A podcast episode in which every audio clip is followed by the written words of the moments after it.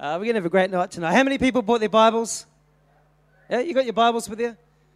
Ready to get into the Word of God? Fantastic. I got a real simple message for you this, this evening. And just open your Bibles. You can open it up anywhere. Anywhere is good. It is the Word of God. Amen.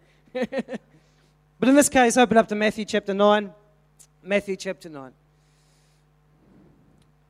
Matthew chapter 9. Let me know when you got it. Yes, yes. Wow. Matthew chapter 9, verse 35. How many people know that we're living in real interesting times right now? Yeah. Uh, I, I, I, believe that right now, uh, you, you, know, the whole world really is being shaken. People's lives are being uh, shaken. People's lives are, uh, in many places, being in, in, quite, a, quite a place of change. And uh, I believe that you and I, as the church in the Bay City right now, we're in a time of our lives, we're in a, we're in a time in uh, the, the church's history, the church's life, where I believe that we're about to go up into a greater level of influence. How many people agree with me tonight? Sort of agree with me. Yeah. How many people agree with me tonight? Yeah, yeah. I tell you, our future is real bright. Our future is great. We, uh, Pastor Mike brought out a, a, scripture a little while ago, Haggai 2, about God's going to be doing a shaking, but then the, the not to fear, not to worry, or anything like that, but to be strong because the, the glory is going to start to increase and be greater in the later days than it is in the former days. And so, God, I believe that God is raising us up, raising up us, us up as a church, as a body of people, as a family, to uh, uh, increase our level of influence, to uh, lift our community up to a greater level. Amen. That's why the church really exists. If you're here this evening and this is your first time here, or this is about for you, I just want you to make yourself at home tonight because this is a great place to call home. And uh, we're going to have a fantastic night tonight. And just as I was reading this, um, this is a, an incredible story. And I believe it's a, a story, it's about a time in the, in the life of Christ where, where Jesus upped the ante a little bit. It's like Jesus was moving along at a certain rate, certain rate of knots, but he comes to this point and he turns the throttle up. He turns the volume up on his ministry a little bit. He turns the volume up on his life a little bit. How many people know what I'm talking about? We come to a, a place in our church's life where we're going to turn the volume up a little bit more in our church. We're going to turn the volume up of our lives a little bit more. We're going to start to increase our influence to a greater level, to a greater dimension. How many people agree with me tonight?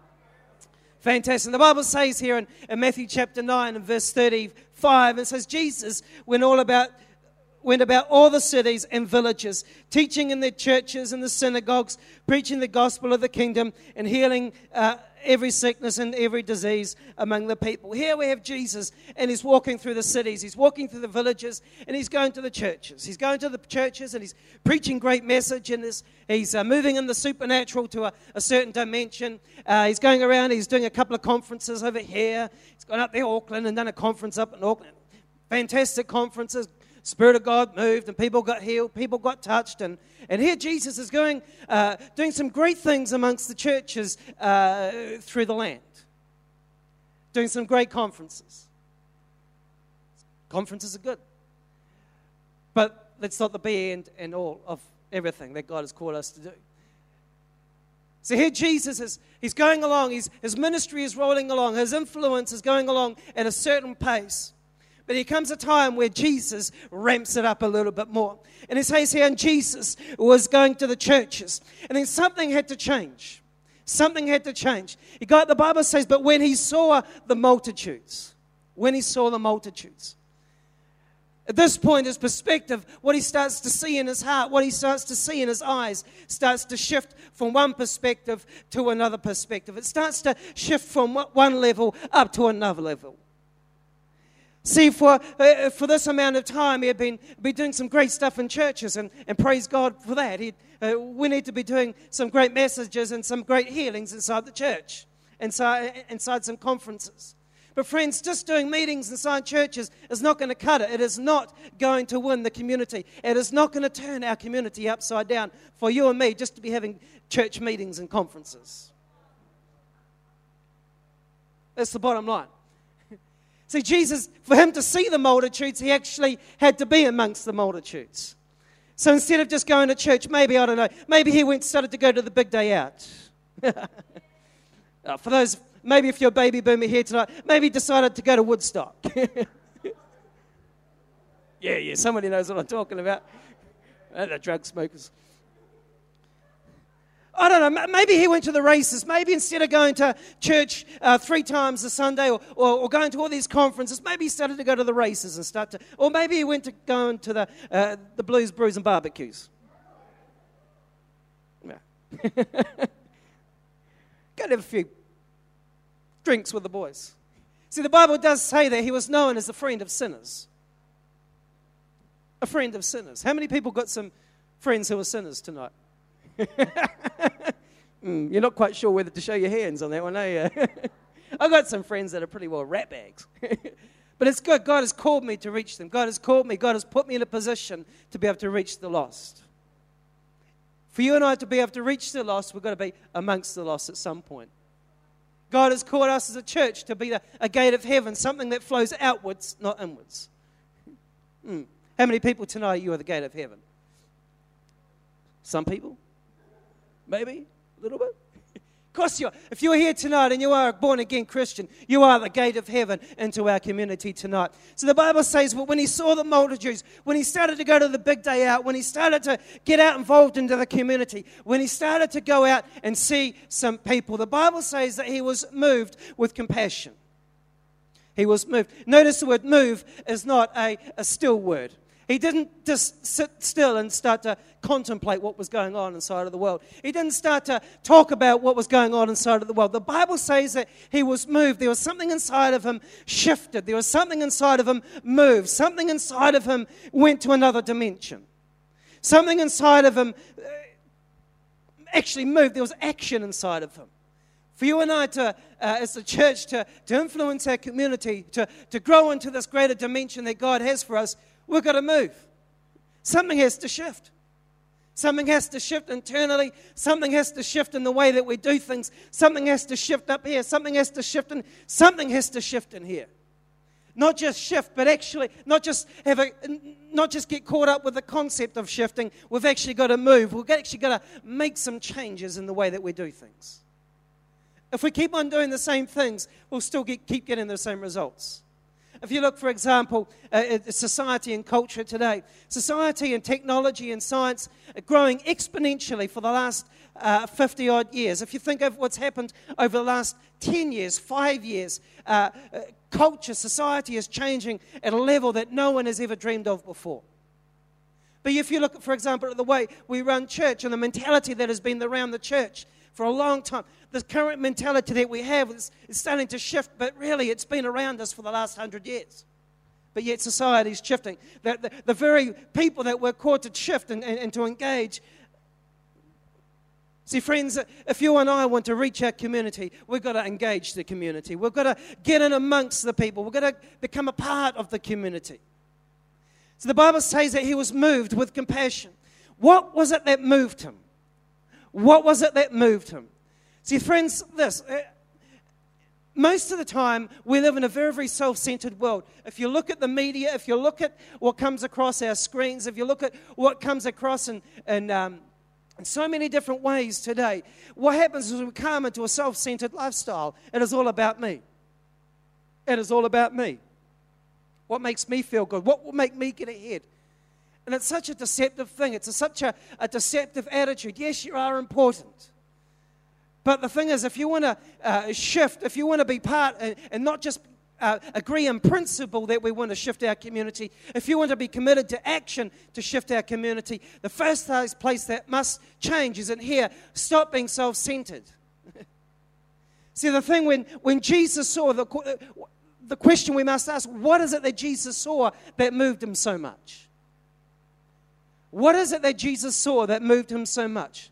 You and I can see the same things, but see the same thing differently. The spies that went into the land, the 12 spies, they all saw the same thing, but two saw it differently. What do you see when you look at people who are out in the community whose lives are, uh, are being destroyed by alcohol, whose lives are being, de- being destroyed by debt and poverty and sickness? In many places, you see people uh, they're almost like cannibals. They, they take advantage of people's weaknesses and take advantage of people's failures and prey upon them. So many uh, uh financial institutions today, they exploit people's weaknesses. What do you see when you see people? Do you see somebody that will just help you get ahead or try and fulfill your needs? Or is your heart moved with compassion? The thing about Jesus was this when he saw people, he saw people, he saw a human being, he saw a human soul that he was a part of creating. See, the Bible says that when, when God created man, he said, Let us create man in our own image. Let us. See, Jesus himself was a part of the creation of man. And see, what they did was one thing that they didn't do to anything else. The Bible says that God breathed into man, and man became a living being, a living soul. He breathed into him, he breathed his spirit into him. The thing about man is this the thing about people, the thing about the human heart is this uh, it, it has intrinsic value an intrinsic value. It has a value. You have a value that is not derived from what you wear or what you don't wear, what you're associated with or what you're not associated with. So you are, every person today alive on this earth, when we walk out of this door and we see our community that is hurting and dying, uh, they are people uh, uh who are of intrinsic value. See, this is the very, very core of where humanity lies. You and I have given, been given that choice. One of, the, uh, one of the amazing things, apart from the gift of life itself, that God has given you and I is the choice of, uh, is, a, is the opportunity, the gift of choice. You and I can choose where you and I will find our value. You can choose whether you find your value in what you're associated with, or what you wear, or what you have, or what you don't have, what color you are, what color you're not, what shape you are, what shape you're not. Or you choose to find your value in who you are as a living being created in the image of God. All mankind uh, faces that choice, not just the Christians. Every person has that choice today. And a result of bad choices, as a result of sin, the Bible, we, we see that sin and death has entered into the world. And so when, when Jesus looked at, when he started to go to the big day out, when he started to go to the races, when he started to go down to the pub a little bit and, and check some of the people out, something inside of him shifted. What shifted was this. He saw that this was not how it was meant to be. Maybe you're here and you're a parent today, and as you you got a kid and your kid grows up and starts to make some bad choices and, and starts to hang with the wrong crowd and all of a sudden starts to find themselves in a place of trouble. If you're a parent, you cannot help but your heart have your heart moved because this was not what you dreamed. This is not the plan and the purpose that you have for your child. That is the type of moving that took place in Jesus' heart. When we look at our bay, when we look at beautiful New Zealand, when we see their levels of debt, when we see the levels of depression, the levels of suicide, the levels of drug use in our community today, you cannot help, Jesus cannot help but be moved by what he sees. Why? Because that was never how it was supposed to be.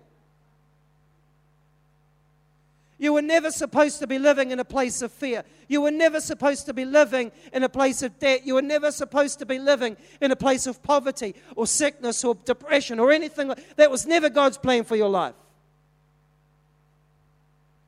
Never. Ever. So when Jesus saw something inside of his mind, something inside of him shifted. So he was moved. Instead of, I mean, most of us, when we see poor people or see somebody that's, uh, that's hurt and broken or, or, or in a bad state, uh, most of us can't help but be tickled a little bit. But there's a difference between uh, being emotional about something and actually being shifted inside. Most of us, we think, oh, well, that's pretty bad. And then, and, and then just go and forget about it. When I was recently in Pakistan, I saw, I walked amongst people whose, whose lives and, uh, had been destroyed by fire and by violence, and, and they had no clean drinking water, and some people were living in, in uh, uh, makeshift tents and graveyards, and the only thing that they had to cook food was some thorn bushes. Hmm. I was moved. Should I say, I felt things. But there was a difference between just feeling things and actually moving to make something change, to make something shift. So the Bible says that when he saw the multitudes, he was moved with compassion. Moved with compassion. Friends, The love of Jesus Christ is what compels us. Friends, we, we were singing before, we were singing some songs about I can't imagine a life without you. Very, very easy to get caught up in our, in our own world, in our own church life, in our own conference life, in our own issues. People have issues. We can get, cut, get to a point where we end up just navel gazing at ourselves and forget that there's a bigger picture out there. Forget the good things that you have inside of your life. Forget that you've got clean water. Forget that you've got somebody that can walk through, walk you through issues. You've got somebody that can stand with you and pray with you. Somebody that can help you and support you. Somebody, you've got courses and things like that you can go to. There's so many people out there today have no idea where to turn to. How many people today in our community? How many people today, maybe it's your neighbor, tormented by demons, harassed, and things like that, do not know where to turn to? Their only source is the bottle. For some, the only source is drugs. For some, their only source is, is promiscuous sex. So the Bible says that he was moved with compassion because he was saw that they were weary and that they were scattered. Two incredible things that trouble people still today. Where, weary, the word weary means harassed, tormented by demons. If you look, one of the main things that people be, get harassed by, I believe, today is fear and intimidation fear and intimidation. You look at society today, everywhere, people, people are, people are scared. People are scared for their finances. People are scared for their safety. People worry about this. People worry about that. People that have put their whole identity, people that have built their house upon things that shift, sandy things. When it starts to shake, start to fear and worry. Look at how many people out there today that will struggle with, maybe there's people here tonight and you struggle with fear. Maybe you're a born again Christian, but you get intimidated. Let me tell you today, friends, fear and intimidation is not a state of mind, it's a spirit. People today out there, struck, they don't know Jesus. They, they, they, don't know what they're feeling. They just think it's a state of, it's not a state of mind. It's a demon spirit harassing people. Everywhere you go today, people live in fear and intimidation. The other one was scattered. How can you be in a multitude but still be scattered? when he looked at the multitudes, he saw that they were scattered. It's one thing to be in a crowd. You can be in a crowd, you can have lots of people around you, but still be very, very lonely. One of the other greatest issues we have in society today is people are lonely. People are lonely. If you look at what Jesus, what God said right at the beginning, He said these before He created Eve. He said these words: "It's not good for man to be alone." It's good. It's not good for anybody to be alone. But yet, how many times when you uh, maybe go to the big day out or go to the races or, or go to a pub and you see lots of people around, I bet you every one of them feels lonely. Or a high percentage of them has a high degree of loneliness and isolation inside of their life. My auntie's a doctor, and uh, one of the things that she does is, um, well, she was working in an adolescent centre where they were, where she, they, they come and medicate prostitutes and things like that. And she was saying that um, a lot of the prostitutes were saying that when they get called out for jobs, a lot of their clients are, are older people. And uh, all they're wanting is somebody just to come and sit with them and maybe just give them a cuddle, and that's about it. Why? Because they're lonely. Maybe you're a person here tonight and Maybe you've got lots of people around inside, but inside you're lonely. That is not ever the heart of God.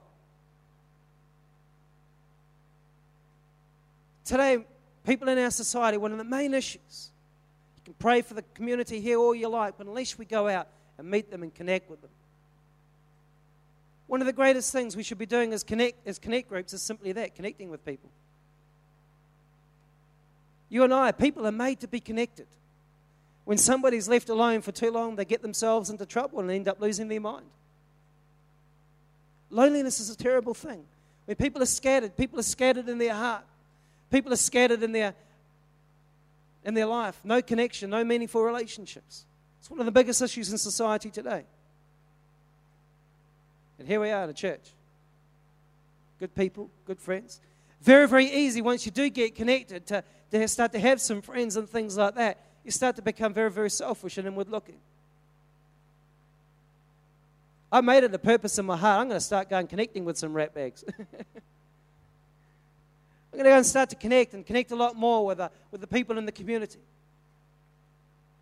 Hey, maybe they've got some issues to work out, but there's some good people out there. There's some apostles out there just waiting to say, hey, man, God's got a plan for your life. There's some prophets, there's some musicians, there's some, there's some business people out there waiting to say, hey, come on, be connected, be joined. Let me connect you with some people. Let you connect, connect you with a source. Let me help you find a way to find wholeness in your life. I can see something inside of your life. You were never, ever meant to be like this. Uh, God's got a plan and a purpose for you to be a musician. You look at, for example, Australian Idol. You look at the old, look at the Maori boy, that one from New Zealand, Australian Idol. You look at that. You look at the background they came from. He grew up in a once were warrior's home, but now all of a sudden, through Christ, through an encounter with Jesus Christ, and through connecting in a church, you look at where he is now. How many young married people in our community today? How many young married uh, musicians are in there waiting for somebody just to believe in them? How many future song leaders, songwriters in our community now just need to be connected, just need a message of hope? Bible says when he saw the multitudes, when he saw the potential, when he saw this was never how it was supposed to be, I'm going to do something about it. So they were weary and scattered and like sheep having no shepherd. And he said to his disciples, Surely the laborers, the harvest is truly and plentiful, but the laborers are few. Pray therefore to the Lord of the harvest to send out laborers into the harvest. Friends, 2,000 years ago he said that. 2,000 years later, the harvest is still ripe. The harvest is still ripe, my friends. The harvest is still ripe. There are people still there today. They just don't know it, but they're waiting for to see the gospel demonstrated. They're not just interested in hearing a, a message about you should come to my church or anything like that. They need to hear, they need to see, they need to experience the gospel tangibly. And sometimes use words.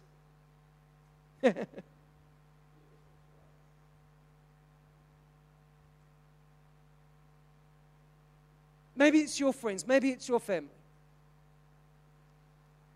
Friends, our harvest, our, the harvest in our community, there is a harvest waiting there to happen.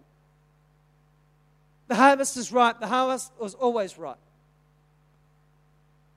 The question, I believe, is this Are we inward looking? Are we outward looking? Are we in a place where we're loving our church meetings, loving our conferences, loving our good missing.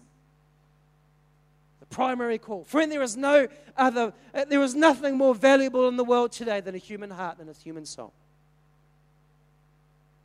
There is nothing in the world more valuable today than your unsaved neighbor. There is nothing more valuable in the world today than your unsaved workmate. There is nothing in the world more valuable today than your unsaved friend at school. That is the first priority we must have in our life. Aside from loving Jesus Christ, we're going to uh, carry his heart. For God so loved the world that he gave his only son. Today, what is the priority? What is it that's occupying your mind? What is it that's occupying your thought life? Because whatever's occupying your thought life, whatever you see inside, that's what you'll gravitate to. If it's, if it's just yourself about your issues and your feelings and your stuff, your junks and all that sort of stuff, you will find that you will live an inward life.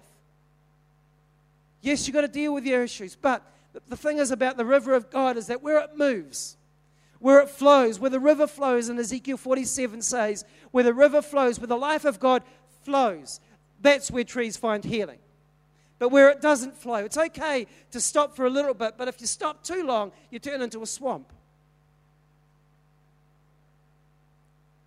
For many of us as Christians, we, we come to a place where we've got to deal with our issues and we stop for a little bit to deal with that, but then we stop too long and find ourselves in a place that is very stinky and smelly. Not realizing that if we just get outward looking, you'll start to find healing. Jesus said to Peter, just after Peter had his great revelation, Whoa! what did he say to him? Ah, he called him a devil, told him to sort his attitude out. Yeah, maybe sometimes we need to start to shift the focus. And Jesus said, Surely the, the harvest is truly plentiful, but the labors are few. Pray therefore to the Lord of the harvest that he would send out laborers. And in chapter 10, verse 1, it says, When, and then he called his 12 disciples unto him. He called his disciples. He called the call of God. A lot of people talk about the call of God, and we often hear what God has called me to, or what God's called you to, or God has called this to, or called that to. What's God called the church to? I don't know if anyone ever really knows. but I can tell you this right now the first place that God has called us to is to win the lost. He says, eh, eh, you just read on, it says, when he saw the multitudes and he saw the state that they were in, the first place that God has called you for is to win people, is to get into people's lives, is to transform the community. The call of God is not for yourself, the call of God is for other people. The call of God is not to make you a pop star in the, in the Christian circles. The call of God is not to lift you up to a place where everyone says, hey, you're the man. The call of God, God calls you, called by God. Think about what that means. Called by God. God doesn't call you just to make you a pop star or just to make you famous. He calls you to lay your life down as a disciple that others may live. There is no other greater honor in the world to lay your life down that somebody else may live. The call of God is not to make you famous. The call of God is for people. The call of God is for the redemption of mankind. If God has called you as a businessman, it's not to make you rich, it's to, it's to shift tra- uh, uh, the spirit of poverty of people's lives. If God has called you to, uh, in the gifting of faith, it's not just to make you just a man of faith, but it's to put faith inside other people's hearts. If God has called you uh, uh, as a musician, it's not for you to be famous or just to have a fancy haircut and everybody says, hey, you're a great musician, I want to be like you. The call of God for music is uh, music is an power, it has an intrinsic power in it to shift atmospheres over people's lives. What has God called you to? First and foremost, He has called you to people, not to yourself. And He called His disciples. Think, the thing about this, he's called disciples. See, Jesus calls everyone, but, eh, but not everyone responds. What is it about disciples? Why didn't he just call everybody? Say, hey, everybody, come around, let's go and sort this issue in the community out. Why did he just, why did he, why did he not be inclusive and include everybody? That would have been a, that would have been a PC thing to do. Let's include everybody. No, he called his disciples. There was something about a disciple. Friends, people come to church often and think they're a disciple of Christ. Actually, there's a difference between coming to church and being a disciple of Christ. Being a disciple of Christ is having an attitude to, to lay your life down for a greater cause, to put your own agenda down, to allow yourself to, to be shaped on the anvil. Allow Jesus Christ. He called, he called his disciples to him not to anyone else. If you want to be a disciple, don't be a disciple of me. Don't be a disciple of Brian. Be a disciple of Jesus Christ. There is no other one that you want to follow but Jesus Christ. Be a disciple of Jesus Christ. The thing about being a disciple is this, and, I, am just going to wrap this up real quick. There's a whole, you can do a whole seminar on discipleship, what it means to be a disciple. Let me tell you about this. The Bible says in, in Acts, and Paul says in Acts chapter 20, verse 24, he's talking about the type of life that lies ahead of him as a disciple. He's, he knows what lies ahead. He knows that just around the corner there's going to be some chains. Just around the corner there's going to be some whips. Just around the corner there's going to be some pain and some, uh, some discomfort. But he says in, in verse chapter 20, verse 24, he says, None of these things move me. None of these things move me. None of the future pain, none of the future discomfort, even the current discomfort right now. Uh, I'm not moved by that. I'm not moved by having a headache. I'm not moved by, by somebody not being nice to me. I'm not moved by, by the pressures or the pains or the, or, the, or the pressures of the world. I'm not moved by that. Why? Because my faith is in Jesus Christ. My identity is found in Jesus Christ. I've been shaped, I've been molded to, to, uh, uh, to lose my own life and to lose my own desires. And the, he goes on to say that the life I now live, I now live in Jesus Christ. You want to be a disciple? You want to be a disciple that, that can shift the, the, the principalities and powers off our community? Ain't no normal Christian going to do that. You need to be a no churchgoer is going to do that. You need to be a disciple of Jesus Christ. You need to allow to uh, bring your life and bring yourself into a place where you get spoken into, shifted and shaped, and, and, you have your attitudes realigned and your, your thought life and your belief system all realigned till you come into a place where God can use you every day. Every day, lay down your life before God. No longer I, but Christ that lives in me. The life I now live, I now live in Jesus Christ. Wow. Called of God. Called of God. Let me ask you today what things need to shift inside of your life? Can you just have the band up, please?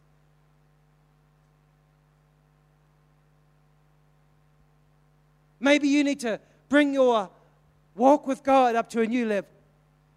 Maybe you see and you read the papers and you see the suicides and you see all the, the bad stuff and you think, oh man, that's pretty bad. We should do something about that as a church.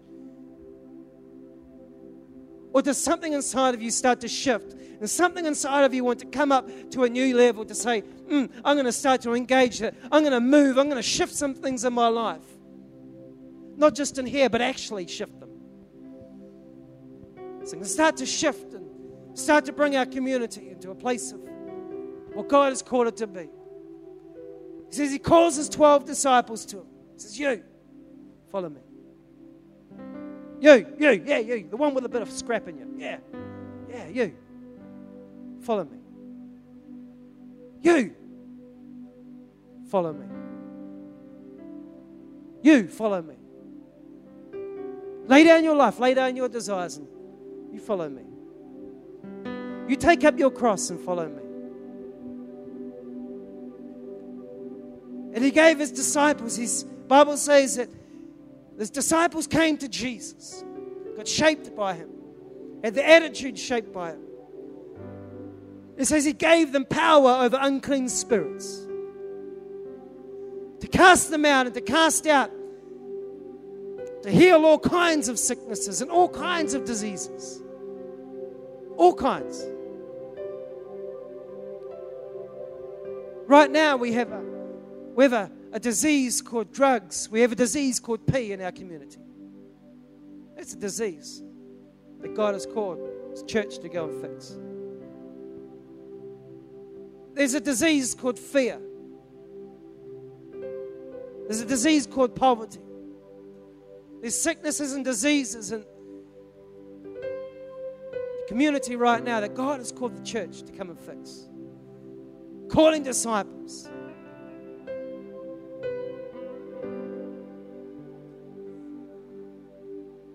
Maybe that's you. What, what, me? Me? Me? Yeah? Yes, you. God sees something inside of your life.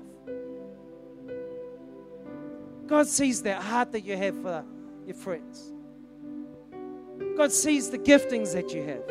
Those giftings, they're for people. When he saw the multitudes, he was moved. Why don't we just close our eyes right now?